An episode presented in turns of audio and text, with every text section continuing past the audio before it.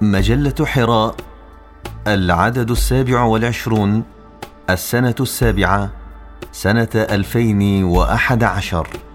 ألوان وظلال بقلم الأستاذ فتح الله جلن.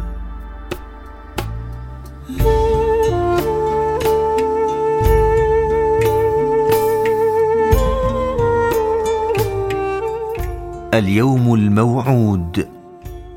إذا عهودنا مع الله لم ننقض وعلى أعقابنا عنه لم ننكص سطعت الأنوار وذابت العقبات وازدهرت معاني سورة النصر فإذا برايات الإيمان ترفرف في كل مكان ويعم الأمان وينتشر على الأرض السلام.